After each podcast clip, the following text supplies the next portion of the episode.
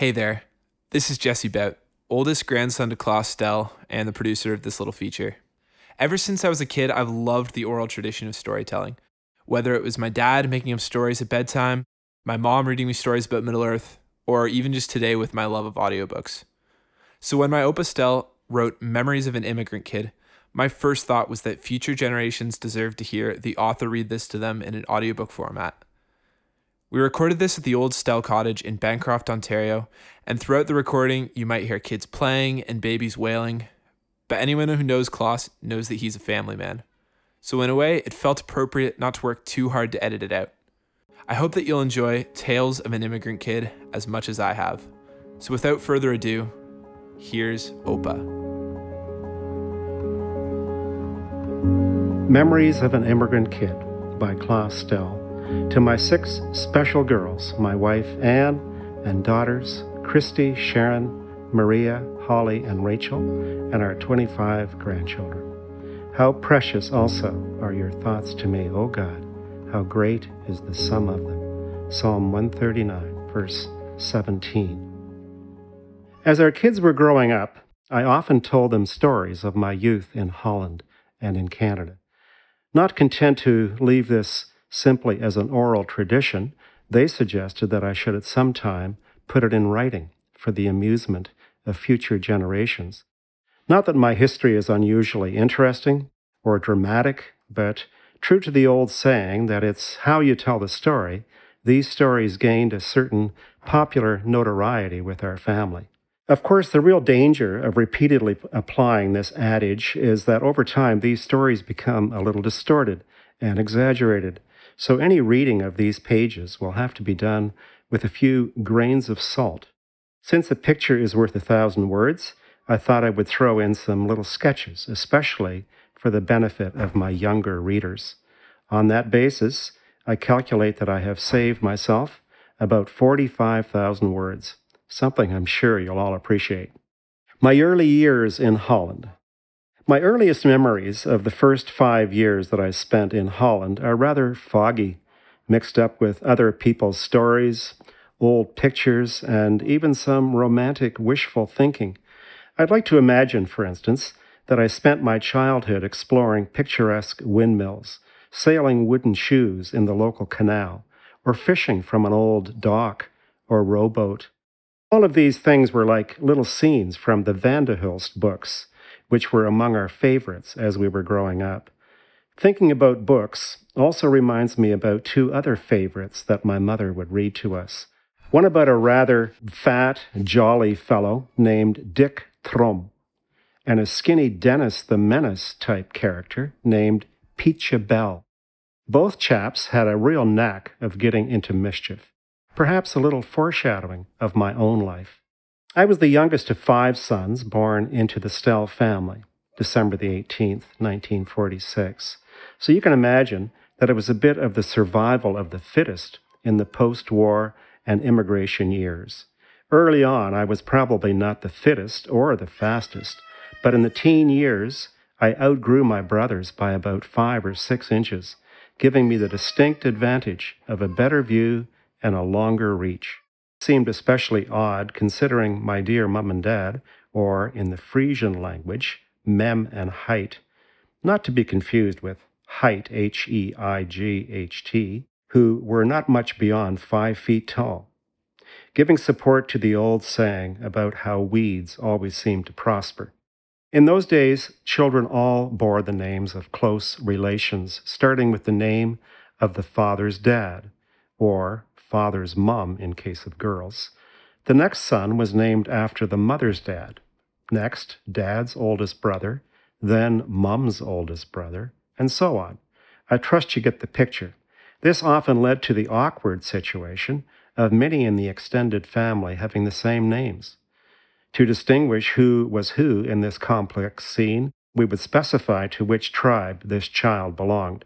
Thus, I was Klaas, me, from Klaas, my dad, and Johanna, my mum. The confusion grew worse when the child's name was the same as the parent, as in my case. Then we had to make further specifications like grote or big Klaas and Kleine, or small, Klaas. This worked for a number of years until I grew to be about 10 inches taller than my dad. Then the descriptions were reversed. Anyone confused yet? For reasons a little too complex to explain, even though I was the youngest of the family, I was named after my mother's oldest brother, my oom or uncle, Klaas van der Veen. This man had immigrated to Alberta as a widower with ten children, and who, through his long life, had four wives, not all at the same time. It was sometimes interesting to look for similarities between a child and the one he was named after. I'm not sure about character or personality, but on this point of children and wives, we differed considerably. My wife, Anne, and I had half his number of children, and I've been quite happy with one quarter of his number of wives. So do the math. Of course, we all had Dutch names, and these were, in order, Romke, Philippus, Tjeerd, Schauke, and me, Klaas. Shortly after our arrival in Canada, because of the obvious pronunciation problems, my brothers all adopted Canadian names of their choice Ron, Phil, Charlie, and Joe. But for some strange reason, probably good old Frisian stubbornness, I never changed mine. Some folks have kept up the tradition of passing on their old Dutch names to their children or grandchildren. The closest we got in our family was a grandson's second name, Jordan Klaas Enter. Oh well, maybe the great grandkids will correct this sad deficiency. One of my most distinct memories of that time was of a beautiful old forest close to our town called Fain Bos, which had lovely pathways winding beneath ancient oaks and elms. There was even an enclosure where deer were kept that really enjoyed the peppermints we would feed them on occasion. But there was also something sinister in this idyllic setting. Deep in the forest was a spooky old hut, and inside the gloomy interior, sitting stooped over a table, was an old hermit in a hooded robe. Now, this was just a dummy, of course, but you may well imagine how the sight of this figure in this setting would send chills up the spine of any young child. Parents in the neighborhood made use of this old man in the hut when it came to disciplining their children. Minor infractions were dealt with by means of the mattenklopper, or that's a rug beater, applied to the backside but the ultimate corrective was the threat that we would be taken for a visit to the hermit. That fearful prospect usually gave cause for some sober second thought. An interesting sidelight to this story is that when Brother Joe and I visited that same old forest about 60 years later with our wives, the old man was still sitting there like a real dummy. The deer was still there as well probably different generation, and we even fed them some peppermints. Immigration. Much has been written about the post World War II migration of Dutch settlers to various parts of the world, including my dad's book, To the Land of Hopes and Dreams. The reasons for this move were probably not very clear to a five year old lad, except that it seemed like a huge adventure. Our cruise ship was called the Zuiderkruis, or Southern Cross, one of a number of old converted troop ships pressed into service to take the flood of immigrants to the New World. We made the voyage in March of 1952, a time of year when the North Atlantic was notorious for its winter storms. As a result, most people on board were pretty seasick spending a good deal of time leaning over the ship's railing, feeding the fish, if you know what I mean. Occasionally, some dentures were included in the menu. I can still remember an incident during a particularly rough period when a couple of waiters who were bringing in a large pot of soup to the dining room lost their footing and went rolling down the steps into the dining area. I heard later that the old tub had taken such a beating that the pumps had to be kept going constantly to keep us afloat. In the book, To All My Children, special mention is made of this trip and recounts that several people felt sure that the boat was doomed and they were bound for a watery grave. Among the younger ones on board, who were more given to flights of imagination, the story was told that a whale's tail had put a huge hole in the bottom of the ship. The stormy weather wasn't all bad, at least for a healthy kid like me. I enjoyed rolling peppermints from one side of the deck to the other as the ship was heaving through the rough seas. Aren't peppermints wonderful things? Not just church food. At any rate, or at least a very slow one, we finally made it to Halifax, Nova Scotia, where we disembarked, and the ship was put into dry dock for repairs. From Halifax, it was a long journey by train to Toronto.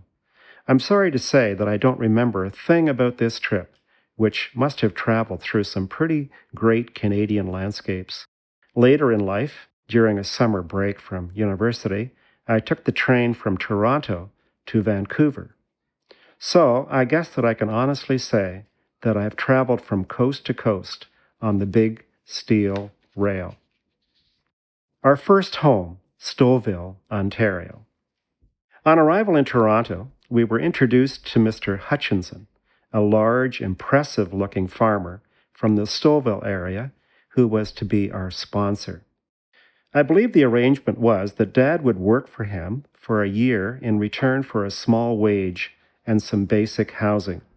The basic housing turned out to be a small, ramshackle cottage with few amenities. It would have appealed to the fans of Little House on the Prairie. This was still a great deal better than what many immigrants had to face. Friends of our parents found that their first home was an old chicken coop Actually, from a kid's point of view, our home was a place ripe for adventure, surrounded by woods and fields, a stream, and even a small dump of sorts, the kind you come across occasionally in rural Ontario. It was a great place for treasure hunting, scrap metal, broken porcelain, and old plates found new uses in our active imaginations. Our dear homesick mom could always be cheered up with a nice arrangement of weeds in a slightly abused vase, and the old plates made great steering wheels for our make believe cars. Who needs Toys R Us? There was an amazing artesian spring near this place, which later became the fountainhead for many beautiful residential ponds in the area. On a later nostalgia tour, I seem to remember that our little shack in the wilderness had been replaced by a lovely mansion, complete with landscaped pond out front. Second home in Zephyr, Ontario. After about one year, my dad and mom had scraped enough money together to make a down payment on a small farm near Zephyr, somewhere east of Newmarket. This was pretty heady stuff for our family our own home and barn, and on top of it all, we soon got our own horse. This animal was not meant for recreational purposes, but to help with the farm work in place of a tractor, much like the Amish and Mennonites do to this day. Unfortunately, it soon became obvious that he was much better suited for racing and jumping, a regular northern dancer who was a famous racehorse of that period. I can still picture him tearing across the field with the plow and my dad in tow. His jumping ability seemed to us little kids to be nothing short of amazing. No matter how high we raised the fencing for his enclosure, he always managed to jump out. He was obviously not meant for farm labor and was soon sold to someone who recognized his special talents. He probably went on to win the Queen's Plate. It was at Zephyr that I had my first and second experience with broken bones. The way I remember it, I give this reservation because I think Brother Joe remembers it differently, was that one day I was pushing him on an old homemade wagon when he somehow fell backward onto my arm. After a few days of pain, we decided to go to a hospital where an x ray revealed a fractured bone. It was pretty exciting coming home like a real hero with a nice plaster cast. As far as I can remember, that despite our rough and tumble lives, I was the only one in the family ever to break any bones. Like all cast owners, I was probably a little proud of that trophy for a little while, but as the heat of summer approached, it became extremely uncomfortable and irritating. I was constantly scratching underneath it with sticks and wires. Dear Dad, hating to see his son suffer, and figuring that the bone was sufficiently mended, took a saw and cut it off. Uh, not the arm, but the cast, that is. That turned out to be a bad idea. A couple of days later, as I was running around the yard, I slipped on some wet grass and got to experience a really good break. This time, the bone was totally broken and required a cast from my shoulder to my fingertips and a rather frightening overnight stay in the hospital. Dad was persuaded to leave future surgeries to the professionals. It was also at Zephyr that I had my first taste of school. The number one stands out in this experience. I was in grade one, perhaps even the only one in that grade. It was a one room schoolhouse, approximately one mile from our house, and what was most remarkable, the teacher was a one armed veteran from World War II. I don't remember much about the early attempts to learn the three R's, but I do recall that our teacher enjoyed taking us on nature studies in the woods and fields around the school. Nothing about the flora and fauna stands out in my mind, but I'm sure, like any kid, I enjoyed the time away from my desk. Our attempt at homesteading lasted about one year. The combination of poorly drained soil, wrong crop, and lack of money for proper equipment put an end to Dad's dreams of being a market gardener. And except for raising a few chickens or pigs occasionally, and always keeping a great vegetable garden, he never again attempted to make farming a career. In another nostalgia tour years later, we learned that the new owners had drained the land and, with modern equipment and specialized market, had made our place a very successful enterprise. The old farmhouse had been replaced by, yes, you guessed it, a fine mansion. I guess mansions were just not meant for us. Our next home was certainly not a mansion, but an old farmhouse on Briggs Avenue in the country near Richmond Hill. We rented the front portion of the house from Mr. Briggs himself, an elderly retired farmer who lived in the back portion, while a family of skunks occupied the crawl space underneath. Our washroom was an outhouse in the backyard, not too far from the pump and well, which was our water supply. I'm not sure it was the required minimum distance between these facilities, but we never seemed to suffer any ill effects. An old barn was located right opposite the front yard of the house and was a source of endless delight for adventuresome boys. Without being too unkind, I think it's fair to say that Mr. Briggs was a rather grumpy old sort, probably made that way by a rowdy bunch of wild kids who didn't fit into his dreams of a peaceful retirement. More about that later. The skunks were worse neighbors. One day, when we came home from church, we were met by one of the clan who had somehow made his way into the small entrance area in front of the house. As soon as Dad opened the door, hmm, well, you can imagine the rest, or smell it. There was a popular notion that if you washed the sprayed material in tomato juice and buried it for a while, all would be well. Maybe they should have specified that it had to stay buried I'm not sure Mom ever tried this cure, but I'm pretty sure that suit never went back to church. At any rate, this was the declaration of war with all the skunks. We somehow chased them out from under the house, and they retreated to the barn. Dad handed out some pitchforks and stationed us at different openings with orders to impale the varmints as they tried to escape, while others went in after them. I can't recall exactly what happened. I think I was petrified with fright, and any skunk that came my way simply fled between my legs. I don't remember my brothers being any more successful than me. I believe a neighbor with a shotgun later finished them off when they fled into a culvert.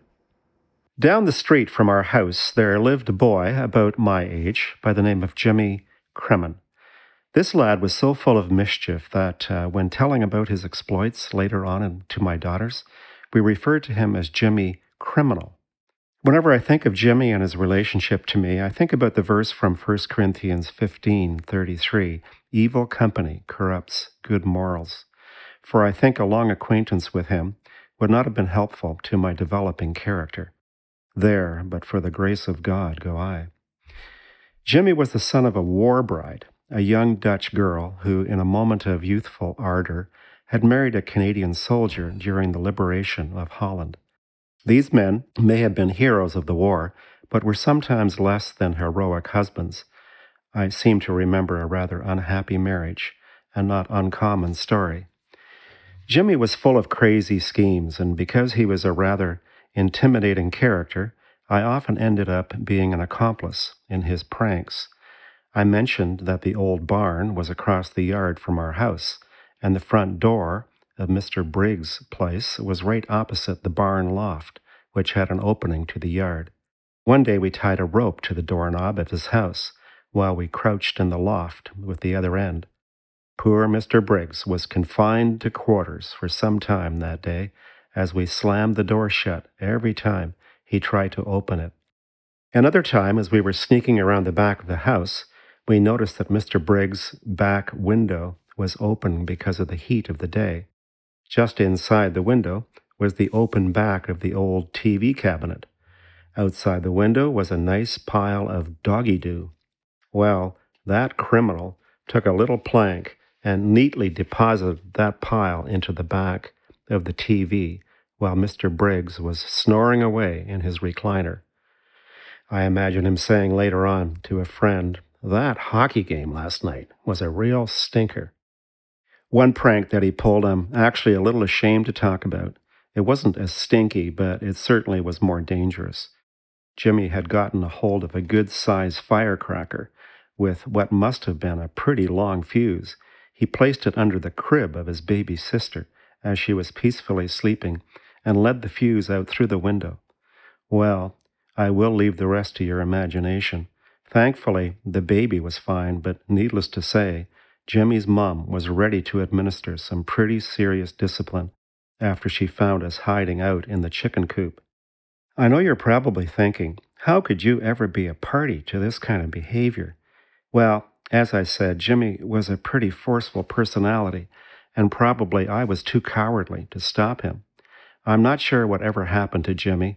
We never had a Briggs Avenue reunion, but I'm pretty sure he would never be considered a candidate for the boy most likely to succeed, except perhaps in a life of crime. Happily, before his influence could do lasting damage, we moved to our next home. Palmer Avenue, Richmond Hill. I must have been about eight years old when we moved to our new location, Palmer Avenue, in Richmond Hill, and we lived there until the end of my grade school years. Our house wouldn't have won any architectural awards, but it was pretty exciting for us because it was our first brand new home. This, of course, provided my dad with all kinds of landscaping and gardening opportunities, things he really enjoyed. It was interesting to see the contrast that developed between our yard and our neighbors to the right. Their name was Hogg, and it certainly seemed to fit rather well. There were piles of dirt and weeds and junk strewn about, and a general appearance of neglect. It was an improvement on skunks in terms of odor, but it didn't enhance the nice landscaping job Dad was doing in our yard. On our left side lived the Paxmans, and it was particularly their son Richard who shared many of our adventures during the next few years. Happily, Richard was no criminal like Jimmy. But he was a young boy, and as the old saying goes, boys will be boys. Brother Joe and Richard and I, sometimes Charlie, formed a bit of an informal club, and of course, that called for the construction of a clubhouse. This structure was built in our backyard with old boards from a lumber yard across the back field from our house. These were bought or borrowed temporarily, but most likely just taken from their junk pile. As far as I can remember, our fort had three floors, of which the top one was our smoking room. Now, before you get too horrified, I'd better explain. Our cigars were actually cattails gathered from a swampy area close to the railway tracks that ran along the end of Palmer Avenue. These cattails were dried and would be lit at one end and slowly smolder away while we stuck the reed end in our mouth. No inhaling of smoke was involved, but we felt pretty grown up sitting around with a big stogie sticking out of our face like Winston Churchill. While I'm on the subject of smoke, I had better relate the story of the field fire Richard and I started across the street from our house. It was a warm summer day with a good breeze blowing, a field with lots of long, dry grass, and two young boys with a box of matches. Pretty ominous mixture. It started out as a bit of a game, setting alight a small patch and stomping it out before it spread too far. The challenge, of course, was to see how big we could let that patch get before we started stomping. You can probably guess what happened. Our last patch got uncontrollably large, and as the wind picked up, the flames started to race wildly toward a group of new houses just being built at the far end of the field. By this time, I'd become pretty good at making a quick getaway, so Richard and I took off for a hiding place in our fort as the sound of fire trucks could be heard in the distance. Happily, the houses were spared, and as far as I can remember, I was spared from any consequences. I can't even recall telling my parents about it, although it's just the kind of thing you might want to brag to your friends about after the dust or the ashes have settled. The field did look nice and green that summer after all the dead grass had been burned off. The local school we attended was Sir Walter Scott Public School, and I can still remember some of the teachers quite well. Mr. Dodds, my grade six teacher, appeared to be a kind, mild mannered man, but he had the nasty habit of throwing chalk across the room, occasionally at unwary students. You must remember that this was in the days before child abuse and lawsuits became part of our regular vocabulary. Along this line, I might just mention a high school teacher that I had later on by the name of Mr. Brown, who would quietly make his way around the classroom while we were diligently working and occasionally give the guys a cuff on the back of the head and the girls a little hug. One day, as I was working away, I felt this cuff to the head with the words, Sit up, fathead. Do you want to grow up and ring bells in Notre Dame? An obvious reference to my hunched back. Happily, he was not my guidance counselor. Mr. Wheeler, grade 8, was another strong believer in spare the rod and spoil the child. Fortunately, I never did experience the dreaded strap, but that didn't mean my grade school days were without pain. The school playground was often the place where the tough guys were looking for a good scrap. I think they call it bullying these days. I seemed to be a special target for some of this treatment. Perhaps I was considered by some to be a teacher's pet because I would often do special art projects for them. I actually hated fighting, especially with fists, so in order to survive, I developed a special move that probably wouldn't make it into any martial arts manual, but it got me out of many a tight spot. For lack of a better term, I'll call it the slip out and dump move. As we were getting into a clutch, I would lure my opponent into attempting a headlock a popular hold, and as they made their move, I would quickly slip behind them, grab them around the waist, and throw them down. This sounds rather bizarre as I explain it, but it always worked remarkably well, especially if my opponents were not too heavy.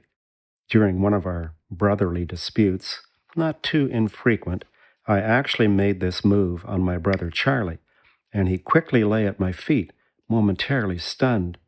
When he came around, he warned me with a rather frightening look that I had better not go to sleep that night, for it might be my last. It sure wasn't one of my better nights, listening to every creak and crack. I believe Charlie never slept more soundly. Sweet revenge. The playground also had its lighter side and some interesting traditions. Fall was the season for chestnut conkers. I'm not sure this is the right name for this game. As the name would suggest, the game was played with chestnuts that were suspended at the end of a string. Competitors would stand across from each other, taking turns holding up their chestnut, while the opponent would attempt to smash it with their own. This would go back and forth until one emerged the victor. If occasionally the swinging chestnut came down on your knuckles, it was simply one of the hazards of war. Springtime was the season for marbles, the simple goal being to add to your collection through a variety of individual or group competitions. I don't remember ever buying a single marble, but by the end of my grade school years, I owned a rather large bag full. These were primarily games for the boys. The girls had their own activities like skipping, double dutch, jump seas, etc. I'm not sure if any of these games are still around today, but somehow they seem a lot more harmless than video games and smartphones. Another Walter Scott tradition was the annual speech contest, an event taken very seriously by many of the staff and students, probably seeing it as good training for future political careers. We first gave our speech in front of our class, and then the best of those advanced to the big General Assembly in the school auditorium. Winners from there went on to further glory in regional and provincial competitions. I claim no oratorical skills or ambitions. In fact, like most kids, I considered advancing beyond the classroom as something to be avoided like the plague. But at the grade 7 level, I gave a speech that was considered worthy as a little humorous interlude between the more important presentations, and found myself with shaky knees and sweaty palms in front of the whole school. Happily, that's where my ordeal ended. Now, I know what you're all thinking. What was this great speech about? Now, let me say right off that it's another example of how you tell the story that really matters. It was the account of a little hunting incident that happened during the previous winter.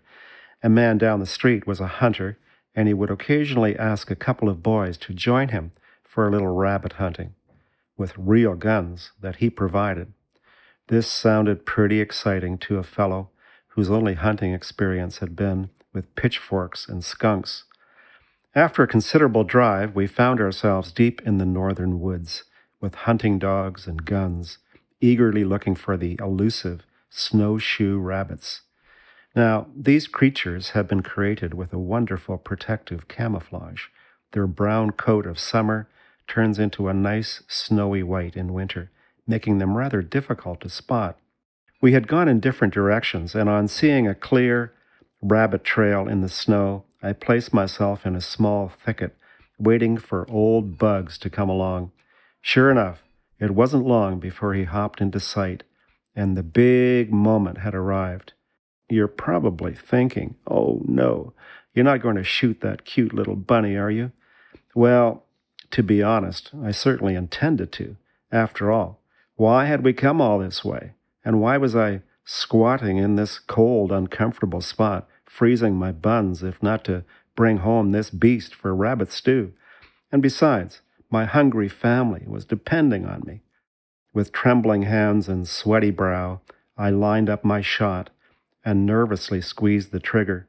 But instead of a blast from my shotgun, the only sound to be heard was a small click old Bugs, rather than fall down dead, turned to me with that what looked like a small, scornful smile. I could almost hear him saying, Uh, what's up, Doc? So, what happened, you ask? The simple lesson is that you can't shoot much if you don't load your gun. It's a good thing I wasn't facing a charging rhino in the heart of Africa. It was back to and coal for supper. These were also the years that I started to enjoy art, and so an increasing amount of time was spent drawing and painting. I believe it all started when, at about the age of 10, someone gave me a paint by numbers set. I quickly found that trying to stay within the lines was not only a very difficult thing, but also very restrictive, although I have been amazed at some of the beautiful results produced by some of our grandkids. I don't claim to have exceptional talent, but I do subscribe to the view expressed by Thomas Edison genius is 1% inspiration or talent and 99% perspiration, time and effort. On the basis of that simple formula, I started to acquire some proficiency. As already mentioned, some of my artistic efforts drew, pun intended, some attention at school. One of my teachers, considering me some sort of child prodigy, suggested to my parents that I really should take special art classes. I'm not sure who arranged it all, but one evening I found myself with my little homemade box of oil paints sitting among a group of elderly ladies, waiting for my first painting lesson.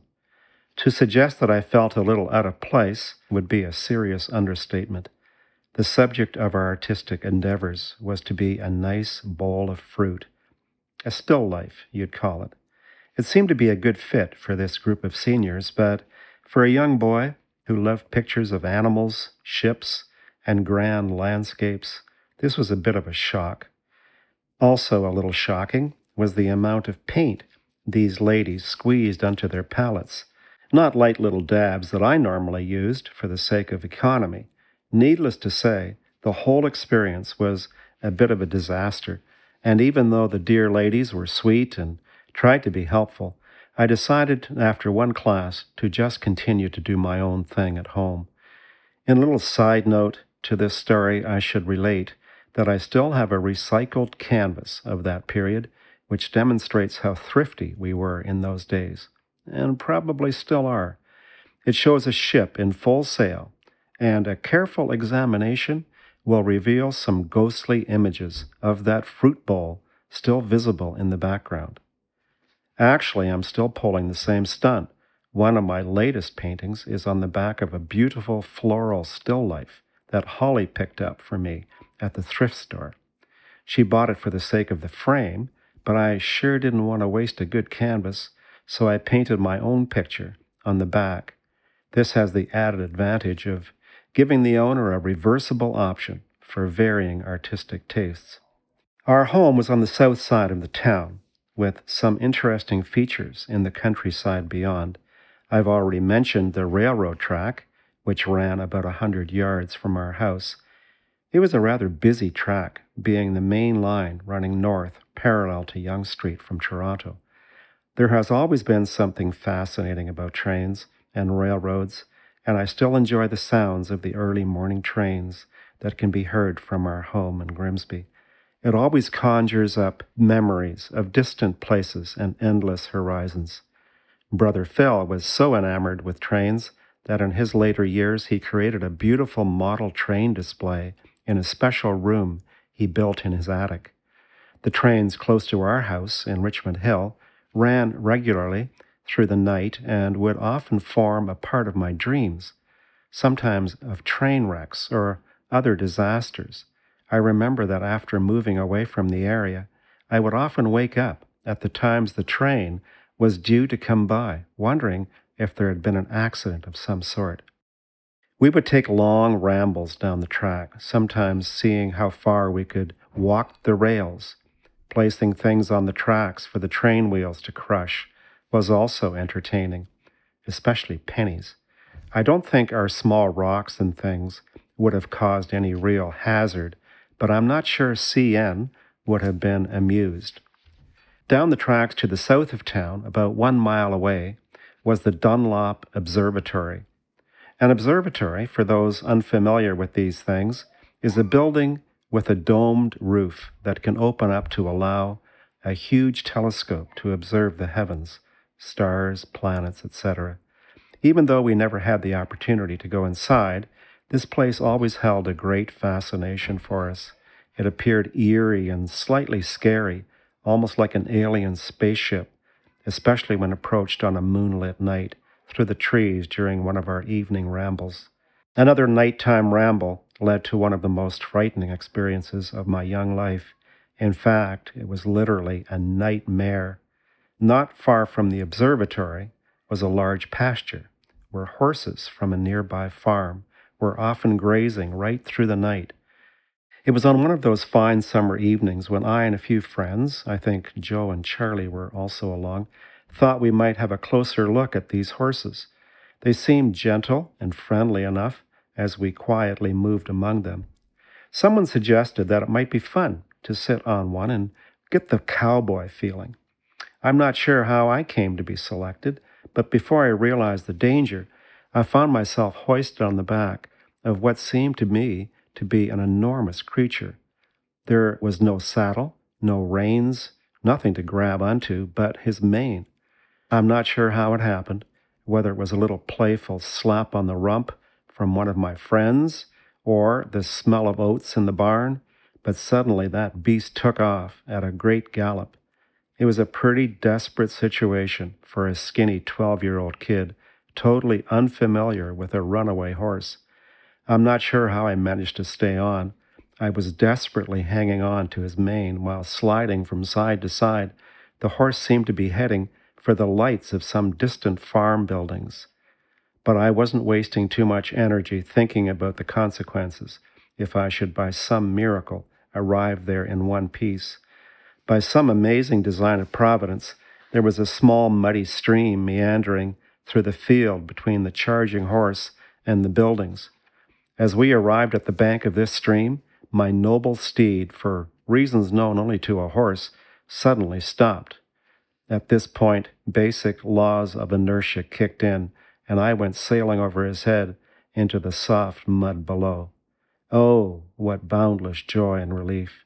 Sure, I was wet and muddy, but no broken bones, no criminal charges, or who knows what. It was one of the many instances in my life of God's loving care. I can't remember how we explained all this to my long suffering parents, or if we even told them about it. Another thing lost to the mists of time. Humber's Summit. It was the year that I was entering high school, probably about age 13, that we made one of our most important moves, at least in terms of how it impacted my life personally. Our beautiful new home, not a mansion, but getting closer in our eyes, was on Riverside Drive in Humber Summit in the northwest area of Toronto. These were the coming of age years with things like higher education, career decisions, cars, and even girls entering the picture. Whoops, wait a minute. I never looked at a girl until I was 18. At least, that's what I always told my own girls. Actually, I do seem to recall a vague memory of a little red-headed girl somewhere around age 12. But I'm sure my grandkids aren't really interested in hearing about any mushy stuff. Besides, I was too occupied with hobbies to think about much else. My hobby list had expanded beyond painting to include carving and even model boat building. After reading Mutiny on the Bounty when I was about 15, I became quite intrigued with the idea of trying to build a model of the bounty. I just had a little picture from the book cover to go on, but with an old block of wood provided by my dad, I started chopping and rasping and sanding so that after a few weeks of cuts and scraped knuckles, it started to take shape. When I had the hull of the boat roughly completed, I realized the rigging was much more complex than the small picture could show, so I headed for our high school library. I discovered a great book entitled Oars, Sail, and Steam, which had a nice detailed picture of what I needed. In a side note, I ended up having to pay for the book after a piece of stained rigging fell on the open pages. I actually didn't mind because it was a nice addition to my library. One year later, after a lot of trial and error with sewing sails, carving masts, and making rope ladders, the project was completed. I think I still have a picture of myself suitably christening the ship with the traditional bottle of champagne uh, or Coke.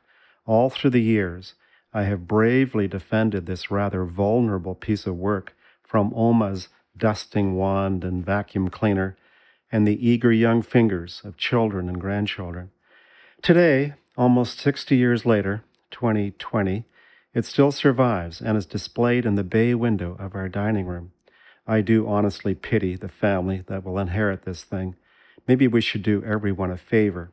Have a family gathering at Ball Harbour Beach. Set the old tub adrift, and with a grand bombardment of beach rocks, watch it sink majestically beneath a gentle swell.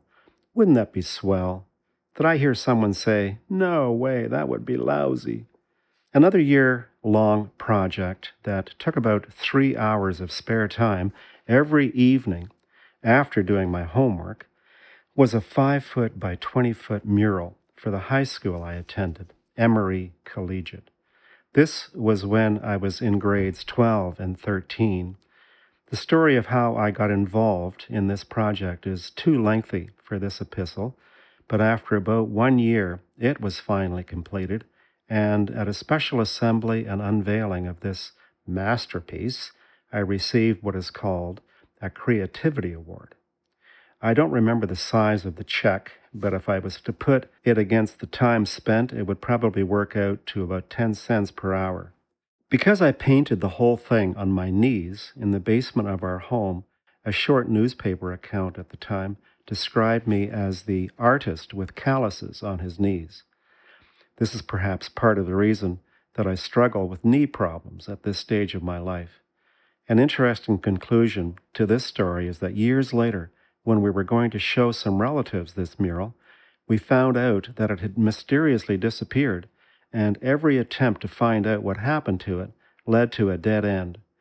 I would like to think that it is now hanging in the Rijksmuseum in Amsterdam along with some other Dutch masters.